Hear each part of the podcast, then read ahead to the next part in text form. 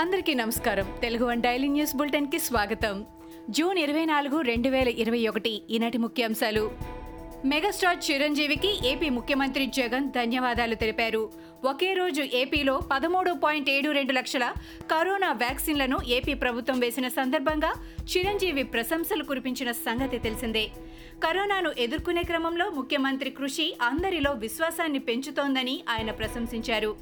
జగన్ నాయకత్వం స్ఫూర్తిదాయకమని కితాబిచ్చారు. ఏపీ ప్రభుత్వంపై టీడీపీ అధినేత నారా చంద్రబాబు నాయుడు మరోమారు తీవ్ర స్థాయిలో విరుచుకుపడ్డారు. ఏపీ టీడీపీ అధినేత అచ్చెన్నాయుడు కుటుంబ సభ్యులపై బైండ్ ఓవర్ కేసులు నమోదు చేయడాన్ని తీవ్రంగా ఖండించిన చంద్రబాబు, దేశంలో కరోనా కేసులు తగ్గుముఖం పడుతున్నా ప్రతిపక్ష నేతలపై మాత్రం కేసులు తగ్గడం లేదని ఆయన అన్నారు. ఏపీ ముఖ్యమంత్రి జగన్ ప్రతిపక్ష నేతగా ఉన్నప్పుడు ఆయనపై పలు క్రిమినల్ కేసులు నమోదయ్యాయి. ఐఏఎస్, ఐపీఎస్ అధికారులపై దురుసుగా ప్రవర్తించడం, రెచ్చగొట్టే వ్యాఖ్యలు చేయడం తదితర అభియోగాలతో దాదాపు 11 కేసులను నమోదు చేశారు. అయితే వైసీపీ అధికారంలోకి వచ్చిన తర్వాత ఈ కేసులను ప్రభుత్వం ఉపసంహరించుకుంది. ఈ వ్యవహారంపై విపక్షాలు విమర్శలకు దిగాయి. మరోవైపు ఊహించిన విధంగా ఈ కేసులపై ఏపీ హైకోర్టు స్పందించింది. కేసుల ఉపసంహరణను సుమోటోగా తీసుకుని విచారణ ప్రారంభించింది. దీనిపై తాజాగా హైకోర్టులో వాదనలు జరిగాయి. ఏపీలో కరోనా పాజిటివ్ కేసుల సంఖ్య క్రమంగా తగ్గుముఖం పడుతోంది. గత 24 గంటల్లో 4,684 మందికి కరోనా పాజిటివ్ నిర్ధారణ అయింది. అదే సమయంలో 36 మంది కరోనా బారిన పడి మృతి చెందారు. 24 గంటల్లో 7,324 మంది కరోనా నుంచి కోలుకున్నారు. తాజా కేసులతో కలిపి రాష్ట్రంలోని మొత్తం కేసుల సంఖ్య 18,62,036కు పెరిగింది.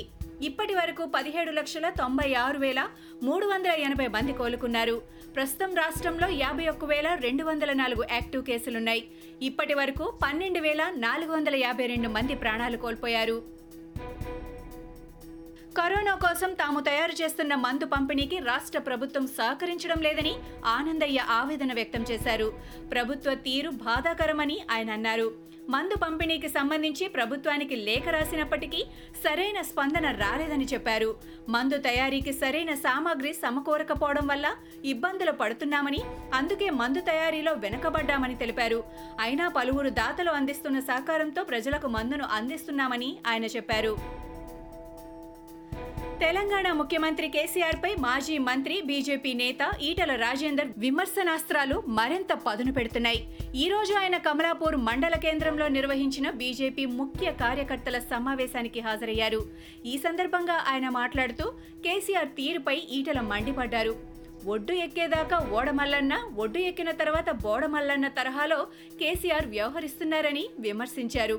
అధికారం కోసం కేసీఆర్ ఎంతకైనా తెగిస్తారని దుయ్యబట్టారు. డబ్బులు, కుట్రలను నమ్ముకొని ఆయన ఎన్నికలకు వస్తారని ఆయన ఆరోపించారు.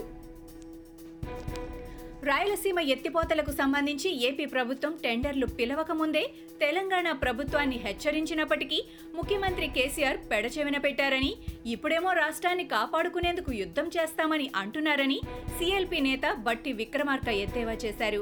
ఏపీ నిర్మిస్తున్న ప్రాజెక్టులపై టీఆర్ఎస్ ప్రభుత్వం మంత్రులు ఏడాది తర్వాత నిద్రలేచారని ఆగ్రహం వ్యక్తం చేశారు. రాష్ట్రాన్ని కాపాడుకునేందుకు నీటి యుద్ధం చేస్తామని కేసీఆర్, మంత్రులు మాట్లాడుతూ ఉండటం హాస్యాస్పదమని ఆయన అన్నారు. మహబూబ్ నగర్ జిల్లా నీటి ప్రాజెక్టులపై ముఖ్యమంత్రి కేసీఆర్ కు చిత్తశుద్ధి లేదని బీజేపీ జాతీయ ఉపాధ్యక్షురాలు డీకే అరుణ విమర్శించారు. ఆర్డీఎస్ ప్రాజెక్టుకు సంబంధించి ఏపీ సీఎం జగన్తో కేసీఆర్కు చీకటి ఒప్పందం ఉందని ఆమె ఆరోపించారు. ఆర్డీఎస్ నుంచి జగన్ ప్రభుత్వం అక్రమంగా నీటిని తరలించకపోతోందని, అయినప్పటికీ కేసీఆర్కు సోయలేదని అరుణ మండిపడ్డారు. కరోనా వైరస్ రోజుకో వేరియంట్ వెలుగు చూస్తున్నాయి. ప్రస్తుతం అందుబాటులో ఉన్న వ్యాక్సిన్లు ఏదో ఒక వేరియంట్ను లక్ష్యంగా చేసుకుని అభివృద్ధి చేసినవే. మున్ముందు మరిన్ని వైరస్లు చుట్టుముడతాయేమో చెప్పలేం. ఈ నేపథ్యంలో భవిష్యత్ మహమ్మారులను దృష్టిలో పెట్టుకుని అమెరికా శాస్త్రవేత్తలు యూనివర్సల్ కరోనా వైరస్ వ్యాక్సిన్ను అభివృద్ధి చేశారు. ఇది కరోనా వైరస్ పైనే కాకుండా మరిన్ని వైరస్లపైన సమర్థంగా పనిచేస్తున్నట్టు ప్రయోగాల్లో తేలింది. కరోనా వైరస్లోని డెల్టా వేరియంట్పై America White House chief medical adviser doctor Anthony Fauci ఆందోళన వ్యక్తం చేశారు. కరోనాను తరిమి కొట్టేందుకు అమెరికా చేస్తున్న ప్రయత్నాలకు ఇది తీవ్ర ముప్పుగా పరిణమించే అవకాశం ఉందని పేర్కొన్నారు. భారత్లో తొలుత వెలుగు చూసిన ఈ వేరియంట్ అమెరికాలో కొత్త కేసులకు కారణమవుతోంది. 2 వారాల క్రితం 10% ఉన్న డెల్టా వేరియంట్ కేసుల సంఖ్య ప్రస్తుతం 20% పెరిగినట్టు శ్వేత సౌధంలో మహమ్మారిపై నిర్వహించిన న్యూస్ కాన్ఫరెన్స్లో పౌచీ తెలిపారు. ఇవి ఈనాటి ముఖ్యాంశాలు.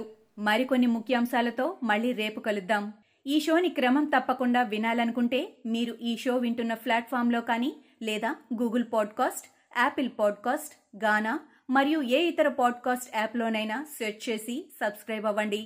కొత్త ఎపిసోడ్ వచ్చినప్పుడు మీకు అప్డేట్ వస్తుంది. అంతవరకు సెలవు. నమస్కారం.